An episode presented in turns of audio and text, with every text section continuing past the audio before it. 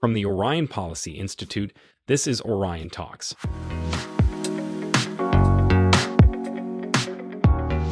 Our podcast brings together experts for a conversation about events shaping the world at the local, national, and global levels. Tune in as we discuss foreign policy, security, human rights, political and economic development, and various other issues.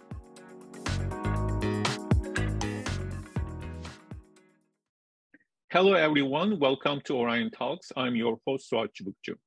Sudan has been experiencing another episode of armed conflict since April 15, 2023. Two army generals, Army Chief Abdel Fattah el-Burhan and the leader of the paramilitary rapid support forces, Mohammed Hamdan Dagalo, have been fighting for power.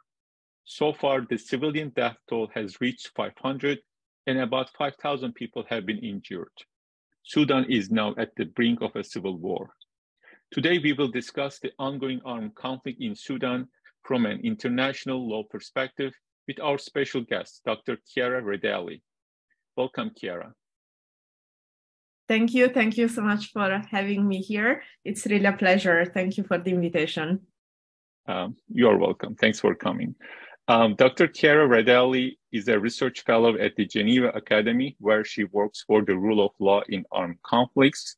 Uh, in short, it's RULAC, and the Disruptive Military Technologies Project. She has her postdoc at Harvard Law School in 2019 for a project on peace and aggression in international law. She also formerly worked with the United Nations High Commissioner, Commissioner for Refugees in Bangladesh in China her areas of expertise include international humanitarian law and human rights law, and jus ad bellum, in other terms, right to war and laws governing how states may resort to war. Chiara, uh, at the Rule of Law in Armed Conflict Project uh, at Geneva Academy, uh, you investigate and classify situations of armed conflicts, provide information on the parties to these conflicts, and how do they applicable to international law. So when you look at the the recent armed conflict in Sudan, how do you define the key actors in the crisis, and how do you explain the context of the conflict from an international law perspective? This is a very fascinating question and also with uh, a very complicated answer. So I will do my best to, to keep it very mm-hmm. easy. There are a myriad of armed non-state of rebel groups that operate in Sudan. Most recently, on the 15th of April, um, 2023, we have seen um, new clashes between the government and, as you mentioned, the Rapid Support Forces, the RSF, um, which is a paramilitary group. On the one hand, we have the government, uh, which is currently and, and the army, which is currently led by the, the army chief, uh, General Al Burhan. And then on the other hand, we have the rapid support forces that are led by General Hamdan. The thing is that the rapid support forces didn't emerge a couple of days ago. They have been operating in the country for nearly two decades. So they started mm-hmm. operating at the about 20 years ago. So in the early 2000, in 2003, um, it's when the conflict in Darfur started, and then I will say a few words about this conflict. Basically, what happened is that during this conflict, so at the beginning of this conflict, the RSF was created as a paramilitary group in order to support al Bashir, so to support the government in the war, in the armed conflict that was taking place in uh, Darfur. So this is how they started to, the, the, the armed group, the RSF started to operate. Then what happened is that in 2013, the RSF was kind of incorporated into the National Guards and it became used more as border guards by the government. So they were still supporting the government. And then in 2019, as it's well known, there was a coup d'etat against al Bashir, conducted by, among others, General Hamadan, who is um, indeed the, the general who is leading now the RSF. Mm-hmm. So the RSF went from supporting al Bashir in Darfur to contributing to the coup d'etat that overthrew al Bashir in 2019. Since then, there was the establishment of a transitional government that should have led uh, Sudan to a democratic process and to democratic and free and fair elections. However, what happened is that in 2021, there was a new coup d'etat against the transitional government um, in order to stop basically the democratic process that was taking place at the time. And the thing is that both General Hamdan but also General Al- um, Burhan took part to the coup d'etat in 2021. And so since then, they shared power in Sudan until clashes started um, some a couple of weeks ago. So this is a bit to give context as to who are the main actors, where do they come from. However, more specifically in terms as to whether this amounts uh, to an armed conflict or not, I should probably explain first what is an armed conflict under international law and why uh, it matters. Now, in order to have a non-international armed conflict, so um, what normally people call as an internal conflict or a civil war, in order to have a non-international armed conflict under international law, we need two elements. The first element is the intensity of violence, and the second element is the organization of the parties. Now, when it comes to the intensity of violence, what we do, which is the methodology which is used by RULAC as well and by international law in general, um, is that we look at the number of confrontations, the number of people who are affected by the conflict, the number of people who flee the conflict, the kind of weapons that are used. So it's a classification, it's an assessment based on the criteria, objective criteria of, based on what's happening on the ground. And then on the other hand, we have the intensity of violence, uh, the sorry, the organization of the parties. And with regard to the organization of the parties, we see that when it comes to the government, the organization is presumed because, well, it's assumed that the, the army of a government will have a hierarchical structure.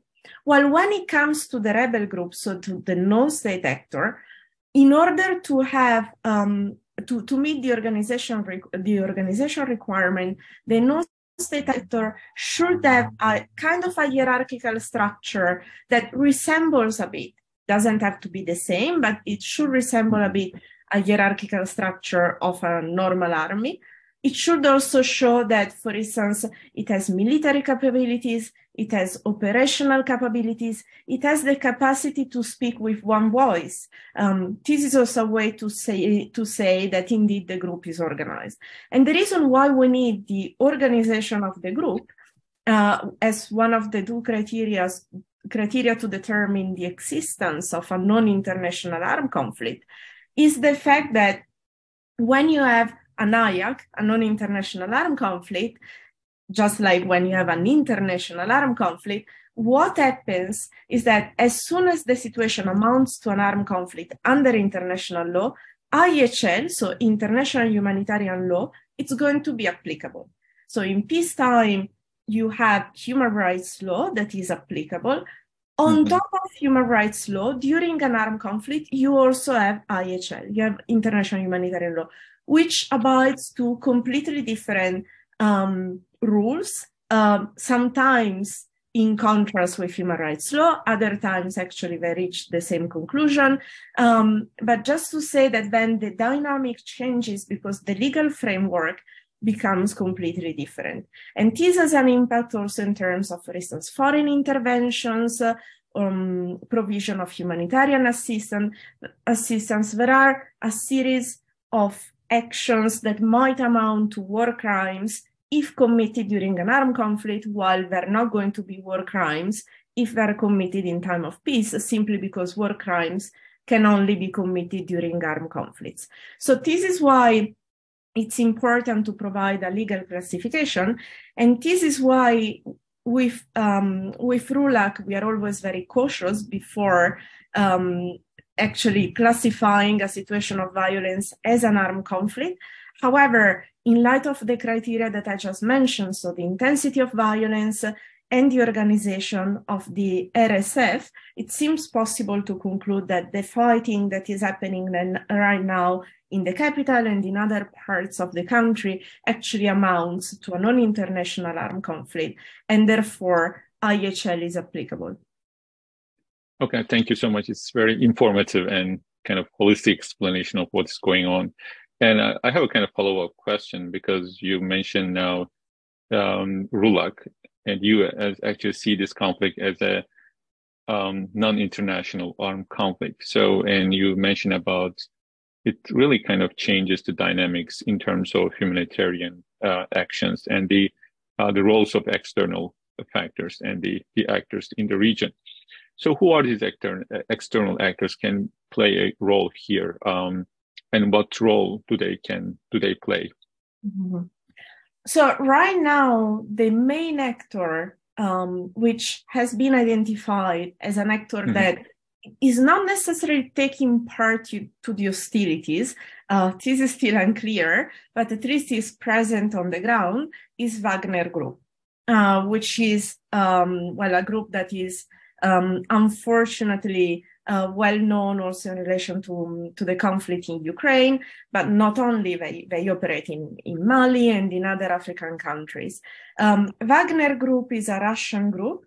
It is unclear um, there are contrasting information as to whether it's possible to consider Wagner Group as a, an organ, de facto organ of Russia or not. Um, so mm-hmm. it's unclear the degree of independence of Wagner Group, but to uh, be cautious and to say to, to, claim okay we don't have enough information so let's imagine that wagner group is not actually an organ of russia but it's a more or less independent actor what happens in this case is that Wagner Group is operating in the country. Should Wagner take part in hostilities, it will become a group party to the conflict. And so IHL will be, will be applicable to Wagner Group. However, as long as Wagner Group is not taking part in hostilities, then in this case, um, IHL will not be applicable to it. However, it is known that Wagner Group is currently supporting RSF against the Sudanese government. Um, so we shouldn't completely rule out that at some point they could actually join in the, hostility, the hostilities. However, right now, information is still a bit unclear and not sufficiently certain to conclude um, in one way or another. But it's still an open question. Now, so in, does um ex, excuse no, no, me. So no, yeah. um, if you like, if you find a kind of a credible evidence that the Wagner is involved in supporting RSF, um, does it make the conflict an international armed conflict in terms of your definitions? Yeah. So um, this is a very interesting uh, question as well. Now, an international armed conflict is an armed conflict that takes place between two states. So, in order to decide whether a conflict is international or non international, you only look at the nature of the parties. If both parties are states, it's an international armed conflict. If at least one of the two parties is a non state actor, then in this case, it's a non international armed conflict. Now, mm-hmm. if we consider Wagner as an organ of Russia, and we managed to establish that Russia is exercising a sufficient degree of control over Wagner in order to attribute the actions of Wagner to Russia. And considering that Wagner right now is helping the, the rebel group, so those who are fighting the, the RSF, those who are fighting against the government, mm-hmm. then in this case, in, in this case, we could conclude that potentially there will be an international armed conflict between Russia through Wagner on the one hand and Sudan on the other hand. However, as long as we consider Wagner as an independent group, the moment when Wagner joins um, the army, the sorry, the fighting, we are going to have two parallel non-international armed conflicts. One conflict between RSF and Sudan, and the other conflict between Wagner and Sudan, provided that the intensity of violence between Wagner uh, group and Sudan reaches the threshold that I, I mentioned before.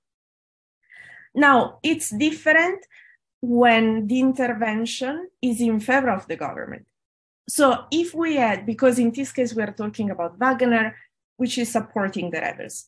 But if we imagine that other states might decide to intervene in support of the Sudanese government, then mm-hmm. in this case, the conflict will remain non international because it will be between a number of states against the rebels.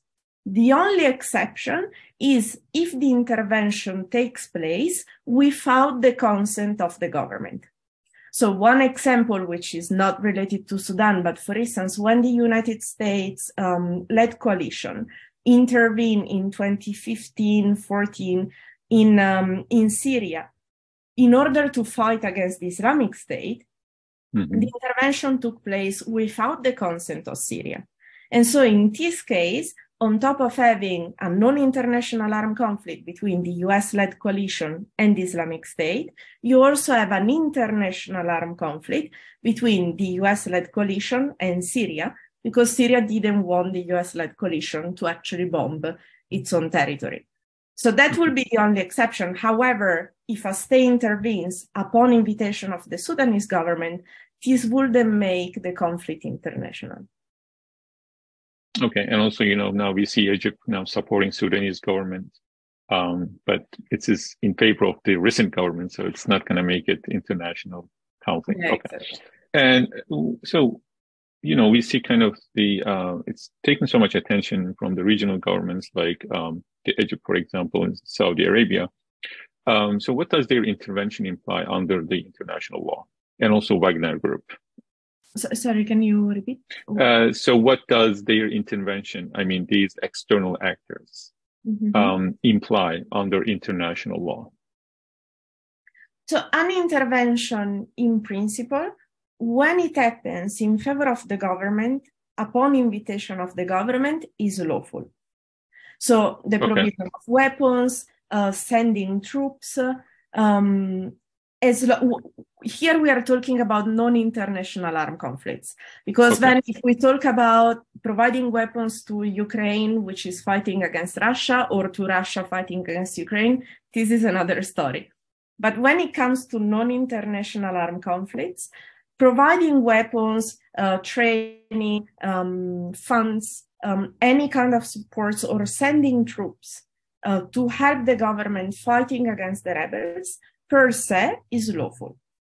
Um, however, this is true as long as the intervention stays within the limits of the invitation. Um, so, for instance, one example is when Rwanda intervened in uh, and Uganda intervened in DRC um, mm-hmm. a few decades ago, and uh, and they kind of overstayed their, their welcome because at some point DRC asked them to leave and they didn't this is when it becomes unlawful. So, but as long as there is the consent, as long as there is the invitation of the government, an intervention is lawful. However, when the intervention happens in favor of the rebels, this is always going to be unlawful. And the rebels are not allowed to invite a foreign country to intervene in a civil war to fight against the government this is, for instance, what was decided by the International Court of Justice in the case of Nicaragua against the United States, when the US in, uh, in the 1980s was supporting mm-hmm. the rebels fighting against the government in Nicaragua. And then Nicaragua actually brought the US before uh, the International Court of Justice to actually assess the responsibility of the US for violating international law in supporting the rebels, and the ICJ agreed with, with Nicaragua. It was a bit different, for instance, in Syria when the rebels were considered as a legitimate representative of people, and so they were helped by some um, Western or NATO countries. Mm-hmm. Uh, but this is not the case here. Um, and uh, it, it, was a very controversial issue anyway at the time when it happened in, in Libya. And well, in Libya, there was the Security Council, but in Syria, without the Security Council authorization, it was a bit more complicated. However, this wouldn't be applicable here uh, because nobody is actually saying the, that the RSF is the legitimate representative of the Sudanese people. And so helping the rebels in this case uh, will be unlawful, will be a violation of the ban on the use of force and of the principle of non-intervention.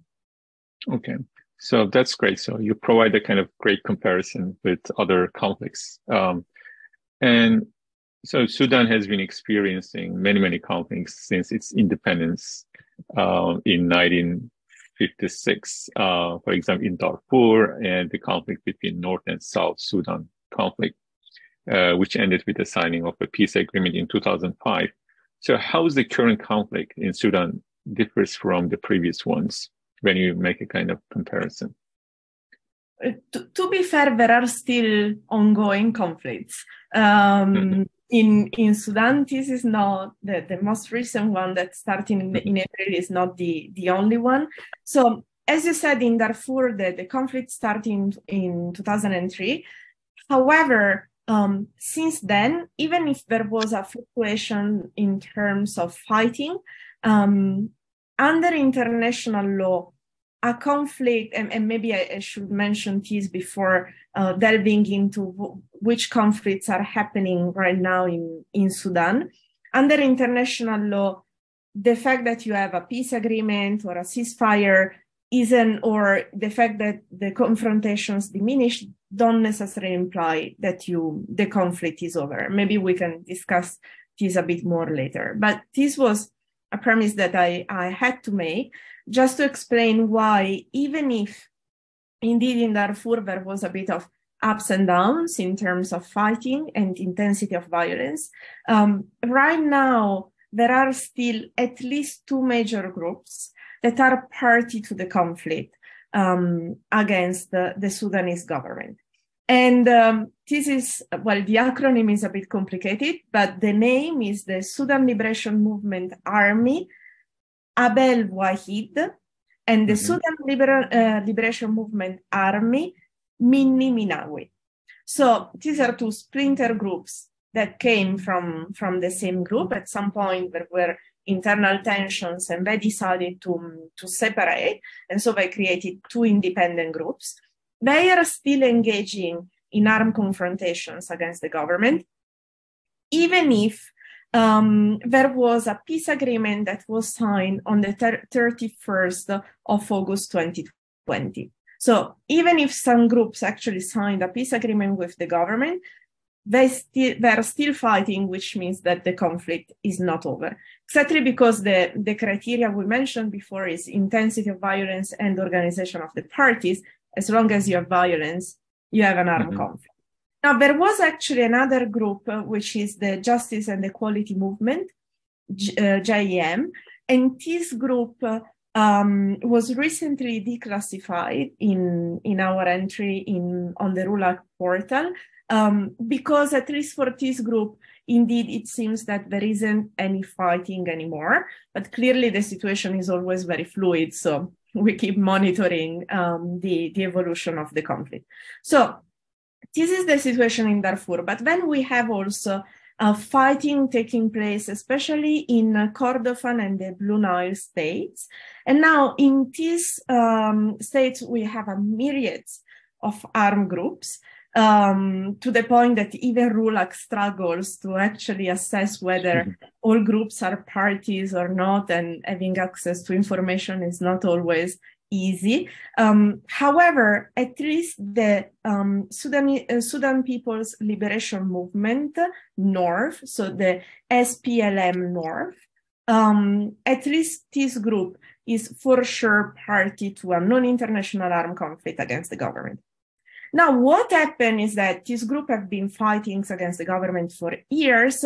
However, in 2011, they formed a coalition which was called the Sudan Revolutionary Front. So the groups that I just mentioned, that are the major ones in the countries, mm-hmm. um, at least until a couple of weeks ago, they formed a coalition to fight against the government. Some of them also contributed to the coup d'etat in 2019 and 2020, 2021. Now they're actually asked not to intervene in the conflict right now, not to escalate things uh, further and more than, than they are now. but anyway, so following the coup d'etat in 2019, the, the transitional government of Sudan started to have peace talks uh, with the Sudan Revolutionary Front as an umbrella organization representing the major armed groups operating in the country. However, so using it as a platform for peace negotiations. Mm-hmm. However, what happened is that eventually, as I mentioned before, um, in August 2020, they reached a peace agreement. Um, but the majority of these groups are still fighting and they're actually tempted to uh, join the, the fighting right now. So the situation is still very open and it doesn't seem possible to, to declassify or to uh, determine the end of, of any of these conflicts in spite of the peace agreement.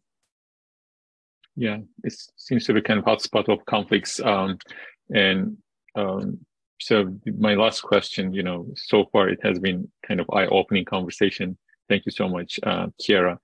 And it's going to be like beyond the um, the perspectives of international law. Since you follow the situation very closely for a long time, and I really want to have your um, your insights on uh, do you expect a peaceful solution to the current crisis? And or do you expect it's going to escalate further in the short term or in the long term? Now i think uh, as a wishful thinking answer yeah. i would i would like to say that i do hope uh, that a peaceful solution will will arrive soon um, however considering how um, other rebel groups are thinking about joining the fighting. On top of it, we have Wagner Group, we have um, foreign actors that might fuel the conflict um, because obviously providing funds, uh, weapons, and you know it's going to to fuel the conflict, and this is what always happens for um, you know, better or worse. Uh, but anyway, so I think that it's quite unlikely that this conflict is going to end anytime soon. I hope that I will be proved wrong. So uh, I do hope to be wrong, but unfortunately, it might be um, that the, the, conflict is here to stay for a while. And and just to to clarify clearly, one one thing is when you have like a, a lull in hostilities. Uh, which might take place, or you know, sometimes you have ceasefire, for instance, during Ramadan, um, groups and mm-hmm. government might decide not to fight. As I mentioned before, this is not enough um, to end a conflict. To end a conflict, you need to be sure that fighting is not is un, unlikely to resume anytime soon. Another way in which you can put an end to the conflict is if the armed group disappears or if the armed group actually wins the war. Um, yeah. So in the case of the FARC, for instance, in Colombia, uh, the FARC signed a peace agreement and they dismantled, and then as such the conflict was um, was over. Um, however, again, even signing the peace agreement per se, as we saw with the peace agreement that was signed a couple of years ago, is not guarantee that the conflict is um, indeed over. Of course, even when a, a, rebel group becomes the new government, this could put an end to the conflict potentially. But as we saw in Libya, it could actually also open the door to more conflicts and more instability. Um, so again, um, not very good prospects uh, for for peace, maybe. But again, I do hope to to be wrong. Uh, Chiara, thank you so much for your time and insight. It was a pleasure hosting you. Oh, it was a pleasure. Thank you so much.